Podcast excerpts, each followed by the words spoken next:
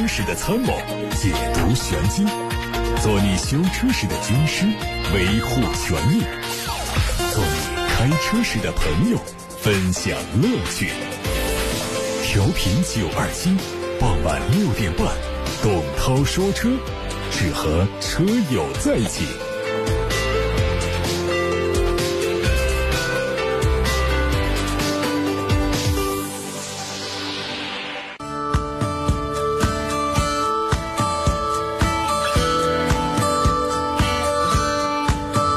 各位好，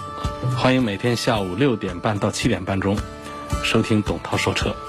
节目，通过 F M 九二七、蜻蜓、喜马拉雅等平台同步直播。大家还可以通过蜻蜓、喜马拉雅、董涛说车微信公众号和微博等平台收听重播。昨天我们给大家带来的汽车品牌历史故事说的是大众，今天话题是福特。首先关注汽车资讯。头条：商务部、工信部联合发出通知，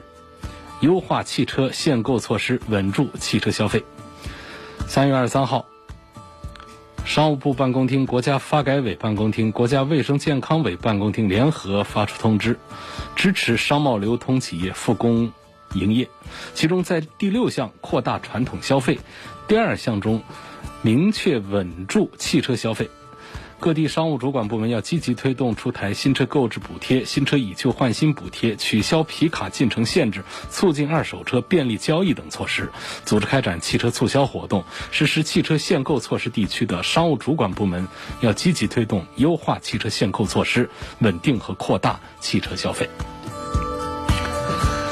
第二条，前途汽车被曝严重欠薪，已发布员工离职结清方案。最近有媒体报道称，前途汽车及其主体长城华冠汽车科技股份有限公司拖欠员工薪资。从去年七月开始，前途汽车已经存在拖欠工资现象。在员工讨薪之后，前途汽车曾经给出过回应，十一月份公司会有十亿元融资，融资成功之后就可以发工资。随后，前途汽车还以发放工资名义强制部分员工办理信用贷款。今年元月，前途汽车推出离职结清协议，承诺两个月结清工资，但最终仍然被拖延。最近，前途汽车再次推出解决新方案，给予员工三种方案：第一种是主动离职结清工资，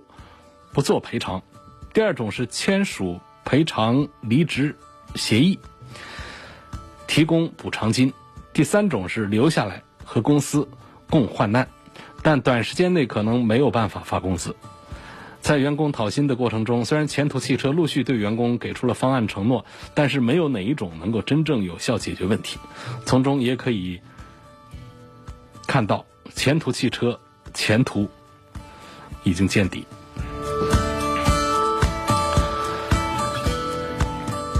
外媒报道说，印度最大汽车制造商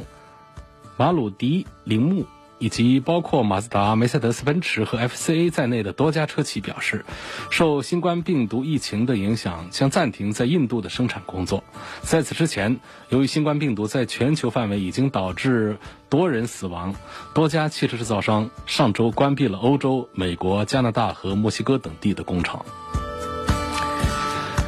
目前，宝马 七四五E 插混版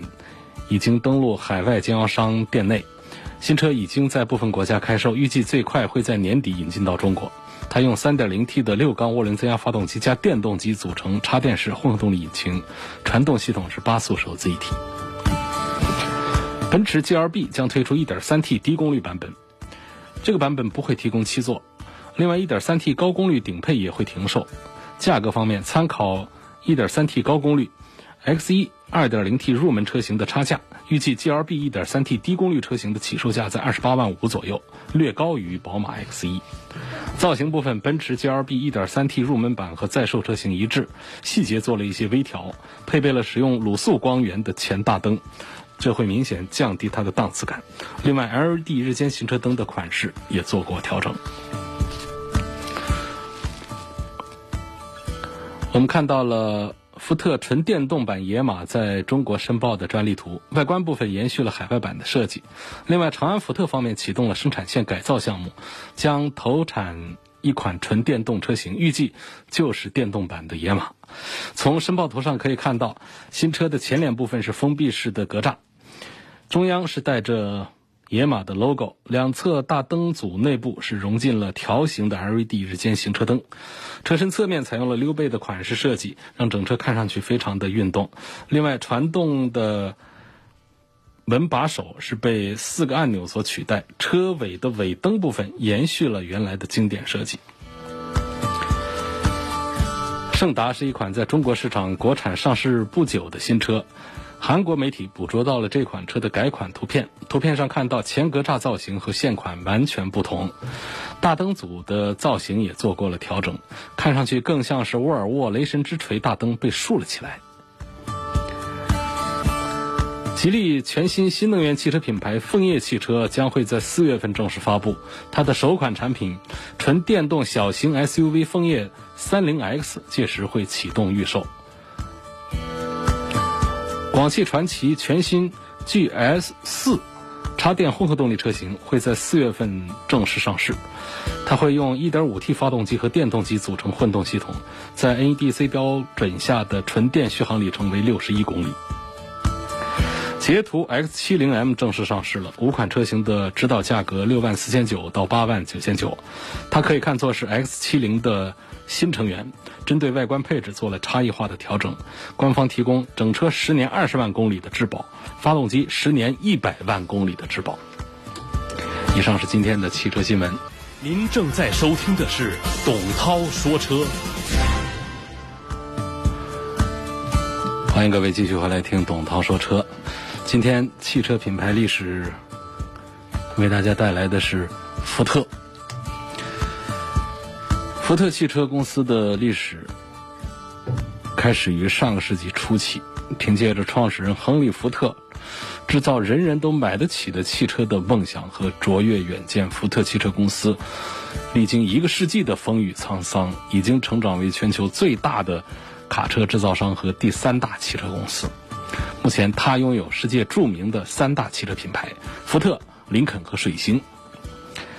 福特汽车的创始人是亨利·福特，一八六三年七月三十号，亨利·福特生于密歇根州，父母是爱尔兰，当中亨利排第一。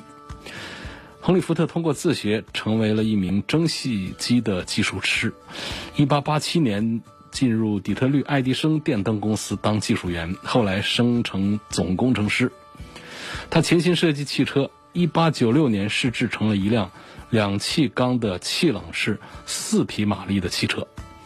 一八九八年，亨利辞职，成立了第一家汽车公司，但是只生产了二十五辆汽车之后，便在一九零零年破产。一九零三年，亨利·福特和十一位其他投资者用两万八千美元资金建立了福特汽车公司。他新设计的汽车只用 三十九点四秒钟就开过了一英里。当时的一个著名的赛车运动员把这辆车命名叫福特九九九，并带着它周游美国，这样一来福特就在美国出名了。福特汽车成立之后只几个星期，便向加拿大的一位客户卖出了一部 A 型汽车。一九零八年，福特汽车公司生产出世界上第一辆属于普通百姓的汽车，叫做 T 型车，世界汽车工业的革命就此开始。同一年，福特公司在法国巴黎建立了第一个海外销售机构。一九一一年，福特汽车在北美以外的第一家工厂在英格兰落成。一九一三年，福特汽车公司开发出了世界上第一条流水线。这一创举使 T 型车总共达到了一千六百五十万辆的销售成绩，曾经是世界上销量最高的单一车型。这么多年过去了，目前世界上销量最高的单一车型排行榜上，福特 T 型车创造的一千六百五十万辆记录仍然可以轻松排进前十位。第一名是四千三百万辆的卡罗拉，第二名是四千万辆的福特 F 系列，第三名是三千万辆的大众高尔夫，第四名是两千三百多万辆的甲壳虫，第五名是两千万辆的本田思域。一九一四年，亨利·福特首创了工人日工资五美元的标准，而当时行业的普遍工资是九小时 二点三四美元。通过加薪打造一个富足的产业工人阶层，进而使他们有能力去购买从福特流水线上生产出来的 T 型车，造就了千千万万的有车一族，使 T 型车的足迹遍布到世界各个角落。亨利·福特被尊称为为世界装上轮子的人，同时劳动力的流动率大大降低，福特的工人们开始以在福特工作为荣。五美元引起了一场全国性的人口大迁移，找工作的人在福特公司的门前排起了看不到尽头的长队。更让福特惊喜的是，越来越多的优秀的技术人员和熟练工人被吸收进厂。亨利·福特所创造的福特主义在大制造工业体系内创造了革命性的劳资关系，可见企业真正强大的其实是它的员工，而不是它的机器。一九一八年一月四号，福特开始在美国密歇根州东南部的一座城市建造一座能够自给自足的汽车城，叫荣格工厂。这座古老工厂因为坐落在荣格河边而得名。福特荣格工厂占地面积三百八十四公顷，在上世纪三十年代，在这里工作的人数曾经高达十万之众。为此，工厂内还专门设立了医院、消防队，并配备了警察。福特的很多经典车型，比如雷鸟、野马、F 一五零 等，都是出自该工厂。福特最初的目标是力争从原材料到整车下线全部都由荣格工厂完成，不再依靠供应商。为此，在工厂内设立了炼钢厂、轮胎厂、玻璃厂，甚至还有生产汽车塑料件的大豆转化厂。但实际上，荣格工厂的供应商从来没有低于六百家。一九一九年元月一号，亨利·福特的儿子接替亨利·福特担任公司总裁。在他儿子接管公司期间，模仿了通用公司的运作流程，开设了福特的设计部门，使得福特汽车的款式变得更加多样。一九二二年，福特汽车公司以八百万美金收购了林肯品牌，并由此进入豪华汽车市场。林肯是福特汽车拥有的第二个品牌，一九零七年由亨利·利兰创立。由于林肯车杰出的性能、高雅的造型和无比舒适的驾乘体验，它一直是美国车舒适和豪华的象征。林肯汽车也是第一个以美国总统的名字命名、为总统生产的汽车。自一九三九年美国的富兰克林·罗斯福总统以来，他一直被选为美国总统用车。一九二五年，福特的日本公司成立了，他还和横滨造船厂达成协议，租用了横滨的一块区域的钢板棚屋来组装 T 型车。在一九二五年到二十六年之间，福特汽车总共出口了一万六千多台 T 型车到日本，远远超过其他的美国汽车公司。一九二七年，福特公司开始在荣格工厂生产，同时停止了 T 型车的生产，推出了全新车型，并重新启用 A 型车作为代号。他的设计师是亨利·福特的儿子。这辆车工艺精湛，性能卓越，外形美观，并且提供给顾客多种颜色。福特 A 型车可能没有 T 型车那样在汽车史上有举足轻重的地位，但是这个车相对它的前辈，动力更加强劲，配置更加豪华，更具特色，装配了转速更高的发动机以及四轮刹车、转向助力。在随后的几年，它的销量突破五百万辆。A 型车使得福特从雪佛兰的手里重新夺回了汽车销量的头把交椅。一九三二年三月九号，福特公司成为历史上第一家成功铸造出整体 V 八 发动机缸体的公司。一九三五年，福特开创了水星品牌，填补了福特产品和高档林肯产品之间的市场空缺。一九四三年五月，亨利·福特的儿子去世，年仅四十九岁。一九四三年六月一号，亨利·福特不得不重新担任福特汽车公司的总裁。一九四五年九月二十一日，亨利·福特的孙子亨利·福特二世担任福特公司的总裁。一九四八年元月，福特公司生产了第一部 F 系列的皮卡，这在汽车历史上是最成功的汽车系列。福特公司是世界上最大的卡车制造商，早在一九零零年，亨利·福特制造的第三辆汽车就是一部卡车。一九一七年，亨利·福特推出了 T 型卡车底盘，这是第一种专门为卡车设计的底盘。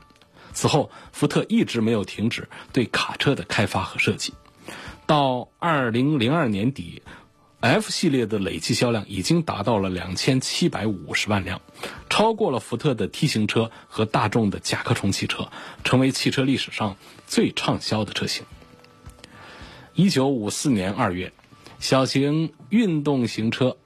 雷鸟在底特律汽车展上登台亮相。雷鸟是福特公司第一款私人豪华轿车，一九五五年首次投入商业化生产。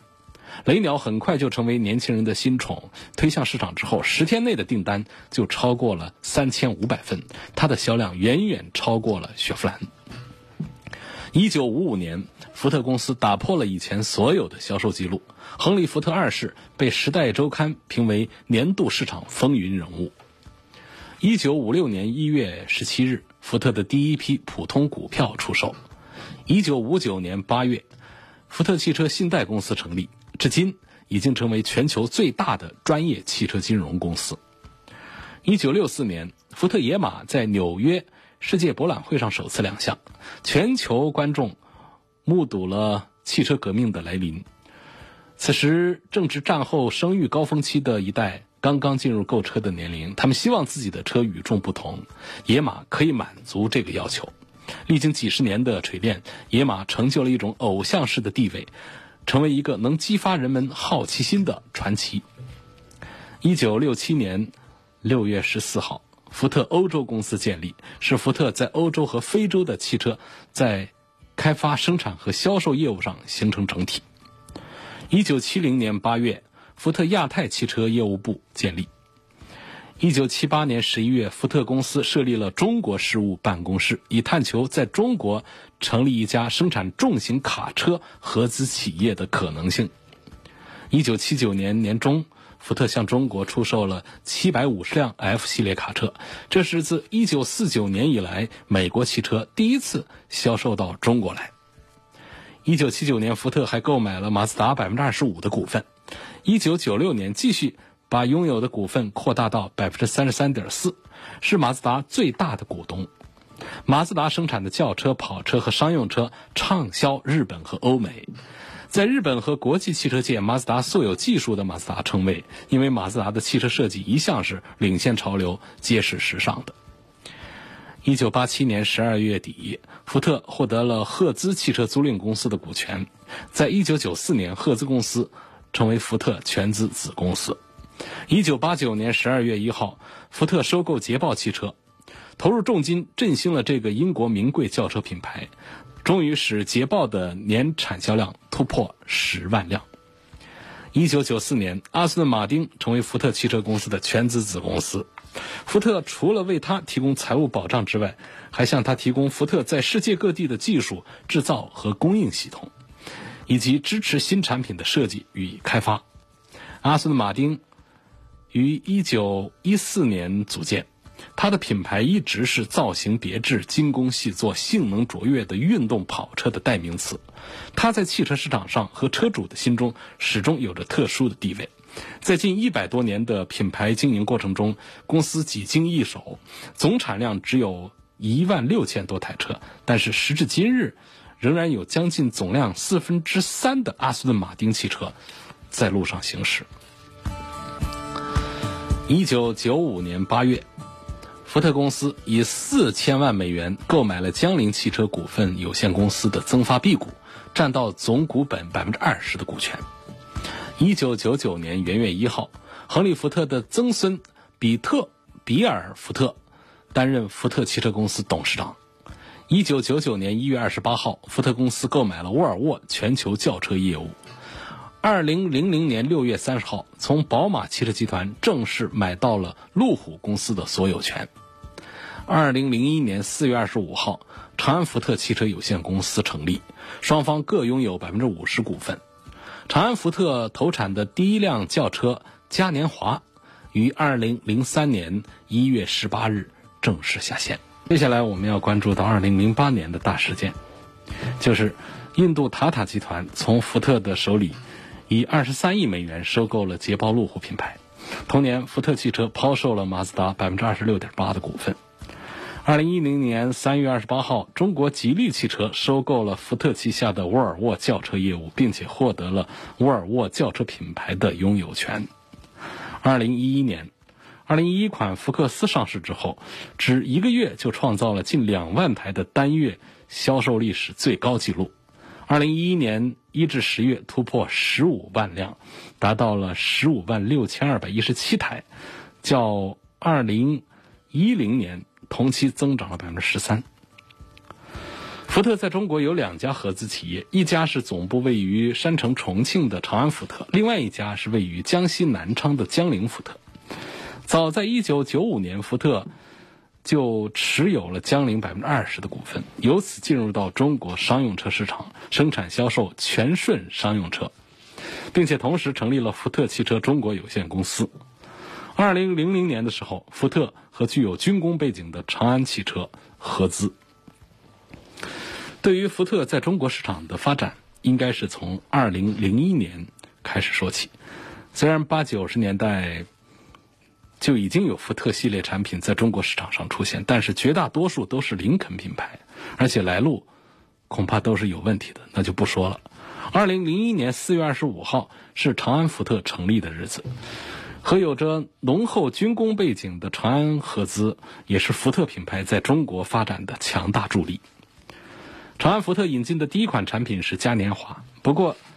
引进过来的是属于第四代嘉年华，而且是三厢版的嘉年华。这第四代嘉年华在海外已经在二零零二年就停产了，而国产嘉年华的下线时间呢是停产一年后的二零零三年，所以可以说当时长安福特拿出来的就是一款落后的产品。虽然是落后产品，但当时二零零零年消息相对现在来说非常的封闭，同时国产的小型车也没几台可选。一汽大发当时还在造八十年代的夏利呢，南北大众、捷达和桑塔纳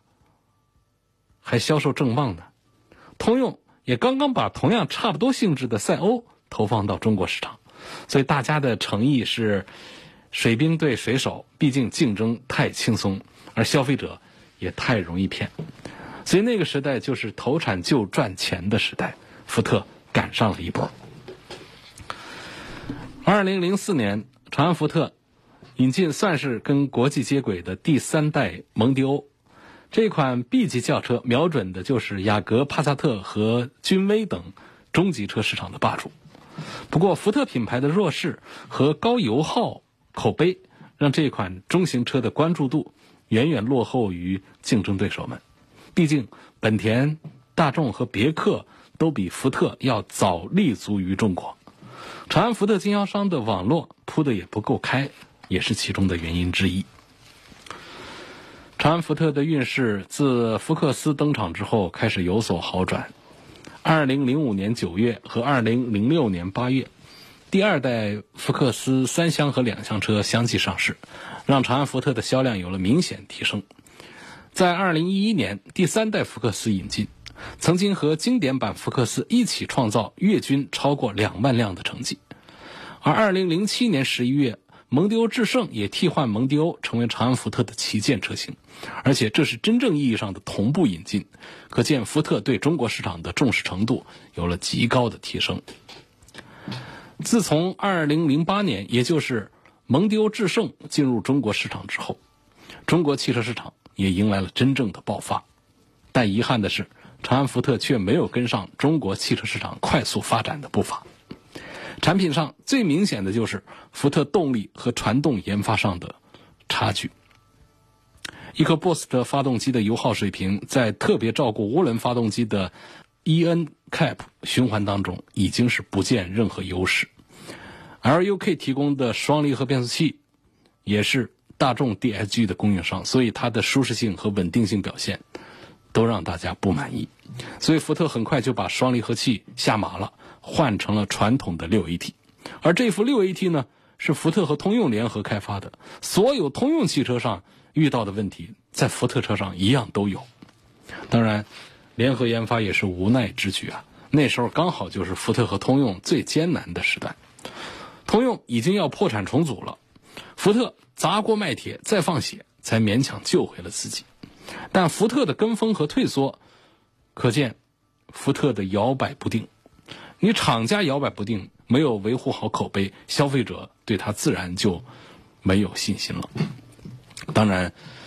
对长安福特影响最大的便是接连而来的断轴门，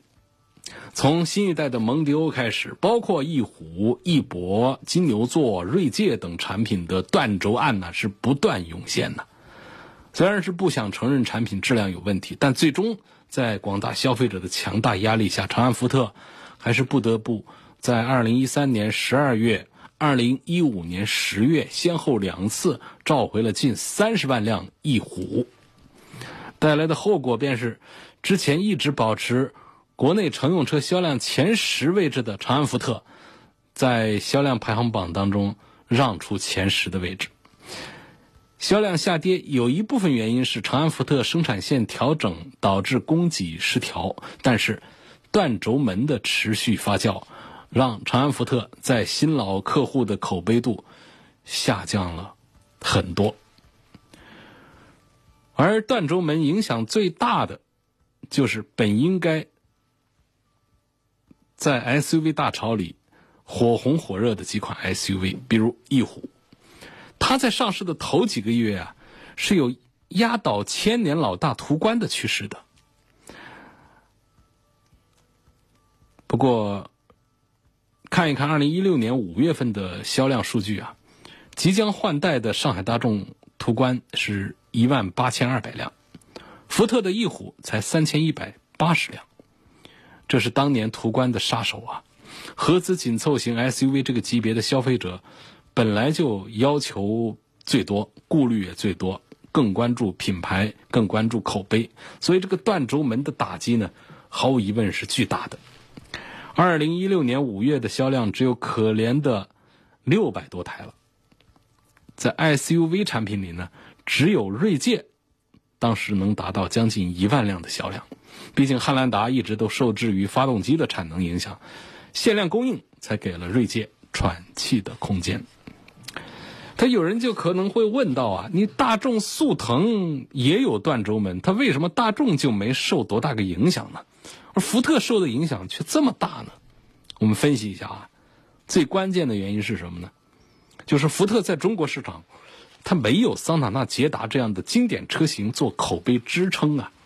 这个桑塔纳、捷达给大众留下了皮实、耐用的金字口碑，同时再加上德国制造的背书，这大众品牌的历史口碑就化解掉了什么机油门事件、断轴门事件，包括排放作弊的事件，甚至于去年年底的这个帕萨特的中保研碰撞垫底的这个事件，也并没有像影响福特的销量一样来影响到大众系列产品的销量。那这就是历史口碑非常有效的化解掉了它的一些负面事件影响。而福特品牌在中国市场，除了福克斯给消费者留下操控强的印象之外呢，在品质方面并没有太多的积累和沉淀，所以当关于品质的负面爆发之后，消费者对福特的信任度直线下降。而福特在断轴门等事件发生之后呢，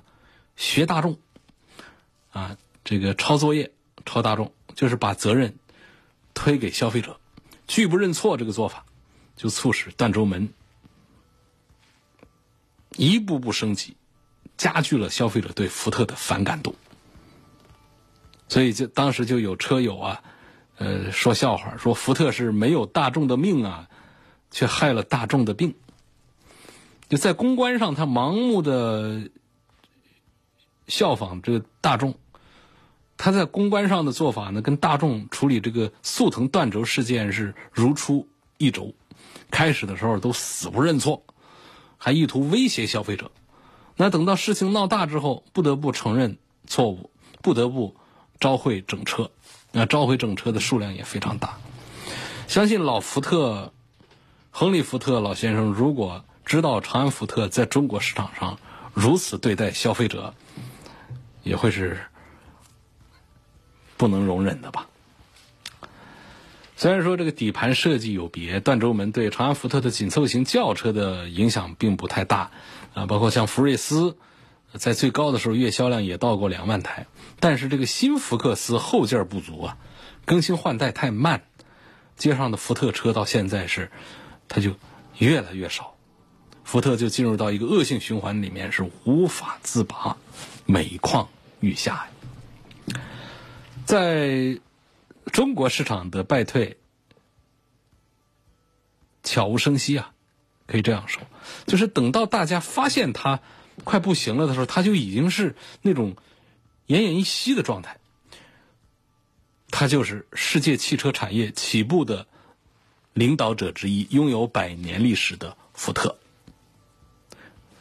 沃尔沃、捷豹路虎、阿斯顿马丁等豪华品牌都曾经在它的门下进进出出，如今却在中国这一块全球最大的汽车产销地遭遇了滑铁卢。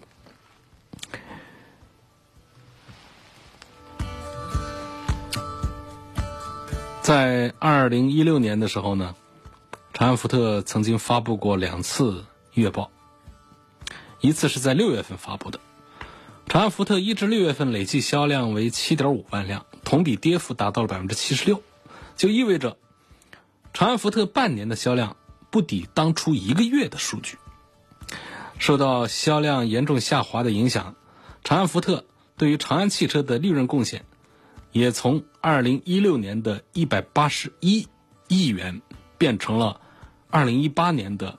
负八亿元。二零一六年长安福特的销量，全年的销量是 九十五点七万辆，月均销量超过了 七点九万台，距百万销量目标只是一步之遥。但是进入到二零一七年，长安福特的销量就降到了 八十二点八万辆，同比下滑了 百分之十三点四七。 二零一八年的销量呢还进一步下滑，来到了 三十七点七八万辆，同比下降了 百分之五十四点三。 这还没停住啊，二零一九年长安福特的销量继续走下坡路，同比下滑了 百分之五十一点三， 销量从一八年的三十七万多台下滑到了十八万多台，长安福特连续三年销量下滑，市场的惨淡程度用断崖式雪崩来形容也毫不为过啊。长安福特目前在中国有五大工厂，总产能大约每年有一百六十万辆。二零一八年长安福特的总销量说了是三十七万多辆，对比之下呢，长安福特的产能闲置就达到了四分之三，生产从实行三班倒转成了单班制。为了应对在中国销量疲软的现状，福特汽车在中国的合资公司悄悄地裁员了数千人之多。二零一九年福特中国有一个销量数字，就是包括了长安福特在内，它的总销量是五十六万多辆，而二零一八年这个数字是七十五万多辆，二零一九年同比变化是下降了 百分之二十四。 那么具体的车型和数据也可以跟大家分享一下。福睿斯二零一九年的全年销量为 六万二千八百四十二辆，一八年是十五万多辆，同比的变化是下降了 百分之五十八。福克斯二零一九年全年销量为 五万零七百三十八辆，二零一八年是 六万六千多辆，同比变化是下降 百分之二十三点八七。 蒙迪欧二零一九年的全年销量 一万七千六百四十二辆，二零一八年它还能卖 四万五千多辆，这个同比下降的幅度是 百分之六十一。 金牛座二零一九年全年的销量为六千三百二十辆，二零一八年销量为八千二百九十三辆，同比下降了 百分之二十三点七。 再看 S U V，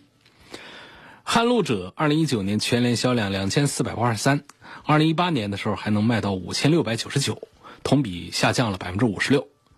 福特锐界二零一九年的全年销量为三万二千八百一十五辆，二零一八年是五万九千八百多辆，同比下降了 百分之四十五。 福特翼虎二零一九年全年的销量为八千八百九十八辆，全年对全年二零一八年的时候还能卖到三万一千多辆，同比下降了 百分之七十一。 还有一个小型 S U V 叫翼博，翼博二零一九年全年的销量为两千九百二十四辆，而二零一八年还能卖到一万六千多辆，同比下降了 百分之八十一。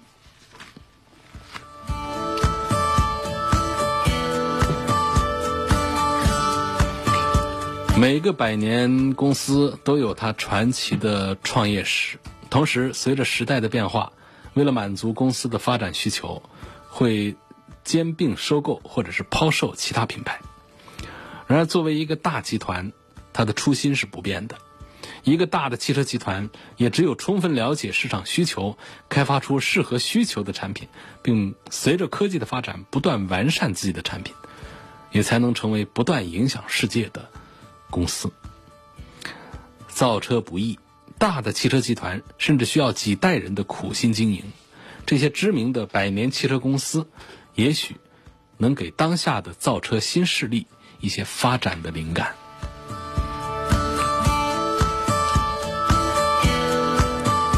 各位正在听到的是晚上六点半到七点半钟直播的董涛说车节目，通过蜻蜓、喜马拉雅同步直播，还可以收听重播。收听重播的另外两个平台是董涛说车同名微信公众号和董涛说车的微博。大家在最近一段时间每天听到一个董涛带来的汽车品牌故事专题，是因为这段时间大家还没有完全恢复到正常上下班的作息规律当中。相信很快我们就会回到每天回答大家买车、选车、用车提问的传统的环节单元，所以大家最近一段时间仍然是可以通过董涛说车的微信公众号、董涛说车的微博，在后台提问，提出买车、选车、用车的话题，我们在网络上做更多的互动和解答。同时呢，也可以准备一些问题，我们留在不久之后就会正式恢复的车友聊天室当中，跟大家进一步的分享。